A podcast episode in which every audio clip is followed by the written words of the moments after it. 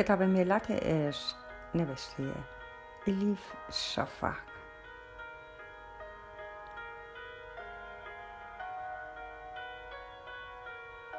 ترجمه ارسلان فسیحی.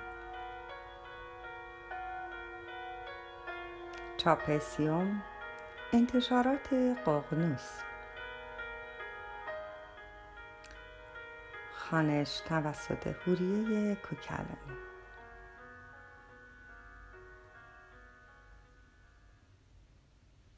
حسن گدا قونیه هفته جمادی اول 642 مولانای شکم سیر چه راحت درباره فضیلت های سختی کشیدن حرف می‌زند. آدم باید درباره چیزی حرف بزند که خودش امتحان کرده. وگرنه مولوی کجا و سختی کشیدن کجا؟ دیدم نمی‌توانم تحمل کنم. بلند شدم و قرولند کنان از مسجد بیرون آمدم. رفتم دوباره پای درخت افرا نشستم. چون می‌دانستم تا وضع و خطابه تمام نشود کسی توی کشکولم چیزی نمی اندازد. شروع کردم به پاییدن اطرافم. همینطور داشتم دور برم را نگاه می کردم که کم کم پلک هایم سنگین می شد که یک دفعه مردی به چشمم خورد که تا آن موقع ندیده بودمش. سر تا پا سیاه پوشیده بود. صورتش یک دانه مو هم نداشت. اصای درازی به دست داشت و گوشواره ای نقره به یکی از گوشهایش.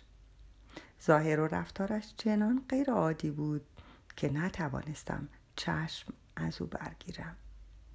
درویش دور برش را نگاه کرد و یک دفعه انگار متوجه من شد. آنقدر عادت کرده بودم مردم خودشان را به ندیدنم بزنند که منتظر شدم فورا درویش رویش را برگرداند. اما او دست راستش را روی قلبش گذاشت و چنان سلامی به من داد که انگار از روز ازل دوست بودیم حیرت کردم. بی اختیار.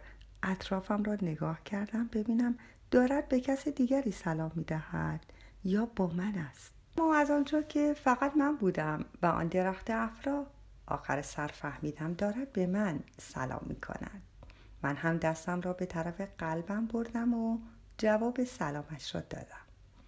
آهسته آهسته نزدیکم آمد. سرم را خم کردم. با خود گفتم لابد می‌خواهد. سکه مسی توی کشکولم بیاندازد یا تکنان خشکی به من بدهد. اما درویش کنارم زانو زد و چشم در چشمم دوخت گفت سلام علیکم برادر. گفتم علیک سلام درویش. صدای خودم به نظرم غریبه آمد. یک دفعه یادم افتاد خیلی وقت است با کسی حرفی نزدم و فراموش شده صدایم چه شکلی است؟ خودش را معرفی کرد. گفت اسمش شمس تبریزی است. اسمم را پرسید. خندیدم و گفتم من اسم داشته باشم یا نداشته باشم چه فرقی می کند؟ درویش اعتراض کرد و گفت هر انسانی یک اسم دارد. خدا اما بیشمار اسم دارد. ما از این اسامی فقط 99 تایش را می‌دانیم خب وقتی خدا این همه اسما دارد آن وقت انسانی که او از روحش در آن دمیده چطور می‌تواند بدون اسم زندگی کند؟ ندانستم چه جوابی به این سال بدهم. امتحان هم نکردم. گفتم زمانی مادر داشتم و همسری. به من می‌گفتند حسن. شمس سرش را تکان داد و گفت پس من هم حسن صدایت می‌کنم. بعد کاری کرد که اصلا انتظارش را نداشتم. آینه ای با قاب نقره ای از پهلویش درآورد و به طرف من گرفت و گفت این را بگیر. ذاتی مبارک در بغداد داده بود اما قسمت تو بود. اگر روزی جوهرت را فراموش کردی زیبایی الهی درونت را به تو نشان می دهد. با تعجب گفتم به آدم جزامی آینه می دهی؟ با اینکه اینقدر زشتم. فرصت نشد ادامه بدهم. پشت سرمان هیاهویی بپا شد فکر کردم توی مسجد جیبور گرفتند. اما هیاهو و داد فریاد هی بیشتر می‌شد. معلوم بود اتفاق جدی تری افتاده. با خاطر یک جیبور این همه حیاهو نمی کردند. کمی بعد فهمیدیم چه اتفاقی افتاده. گفتند زنی لباس مردانه پوشیده و سعی کرده وارد مسجد بشود. آن هم چه زنی؟ می‌گفتند بدکار است. گرفته بودندش. دیدم چند تا مرد دارند زنک را با کتک و هول بیرون میآورند. گروهی پشت سرشان راه افتادند و با عصبانیت فریاد می‌زدند. این متقلب را شلاق بزنید. این روسبی را شلاق بزنید. لاتولوت های عصبانی ریختن توی کوچه. میانشان زن جوانی دیدم در لباس مردانه. از ترس رنگ رخش پریده بود. شده بود عین میت.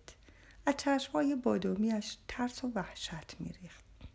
تا امروز بارها شاهد مسله شدن آدم ها بودم. هر بار هم حیرت کردم چطور می شود آدم هایی که به تنهایی خیلی سربزیر و متواضع و حتی مهربان به نظر می رسند به محض اینکه وارد شلوغی می شوند تغییر می کنند و خشن و بیرحم می شوند این آدم ها که بعضی از آنها صنعتکار، بعضی دکهدار و بعضی فروشنده دورگرد هستند شاید آزارشان به مورچه هم نرسد.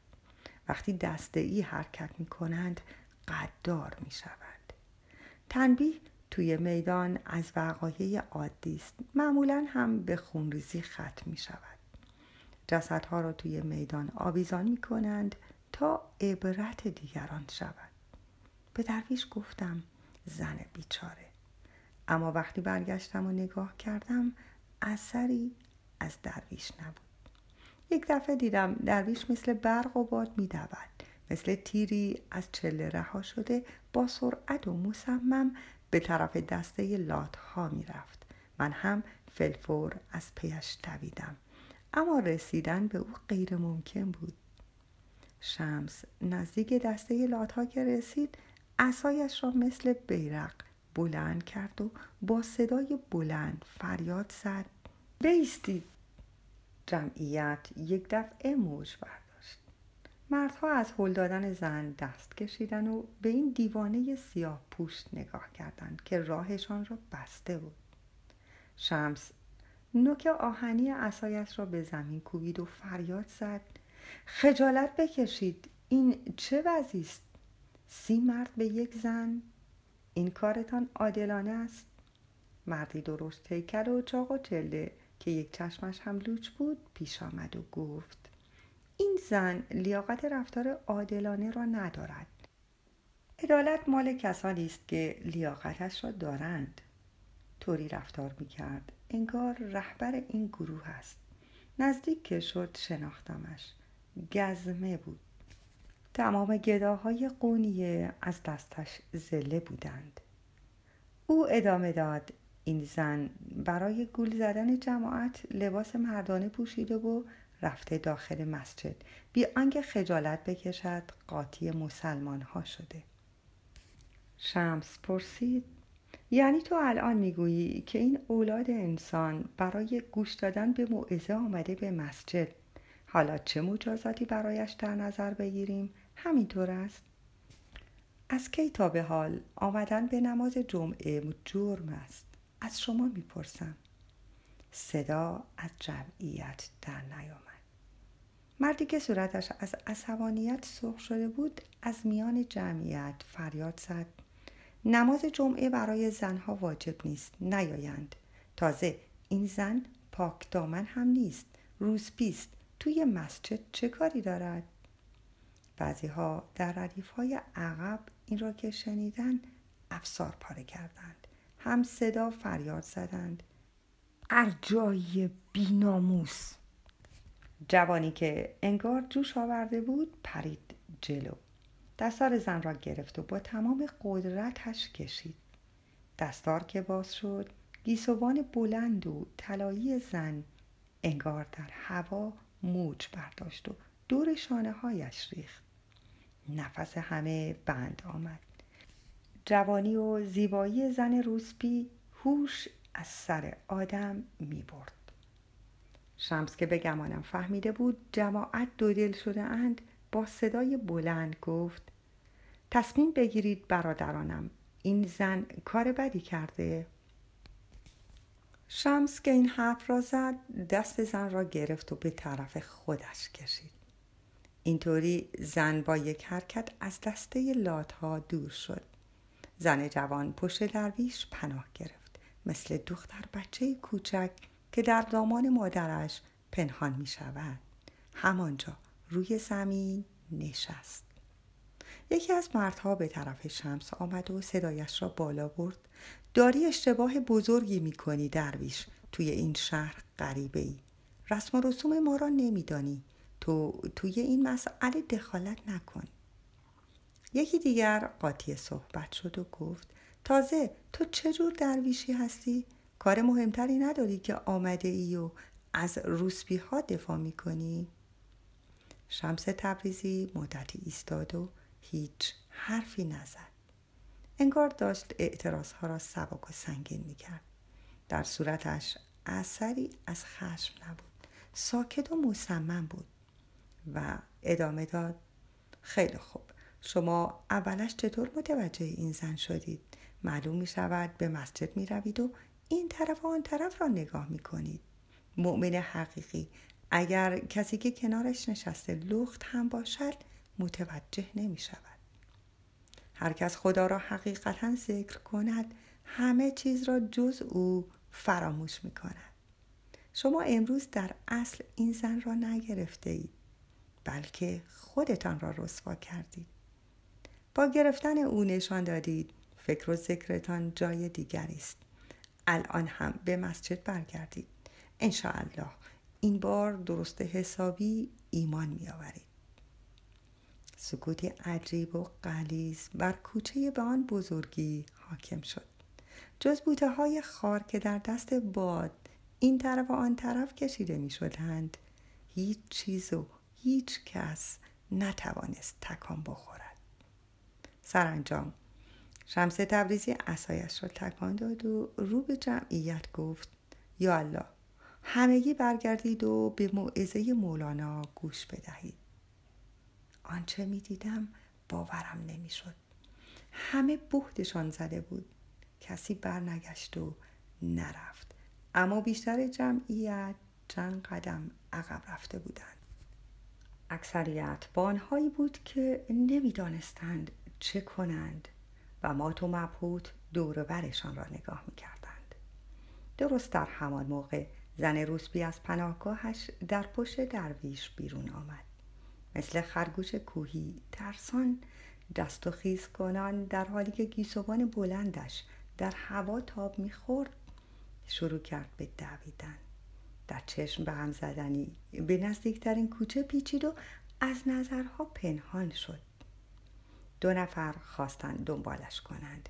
اما شمس تبریزی اسایش را چنان آنی جلوی پایشان گرفت که هر دو سکندری رفتند و زمین خوردند. جواعت زدن زیر خنده. من هم خندیدم. وقتی آن دو نفر که از حیرت گیت شده بودند نتوانستند خودشان را جمع و جور کنند و از زمین بلند شوند زن روسبی خیلی وقت بود که از نظرها ناپدید شده بود. درویش هم لابد با خود گفته بود که دیگر کاری آنجا ندارد. راهش را کشیده بود و رفته بود.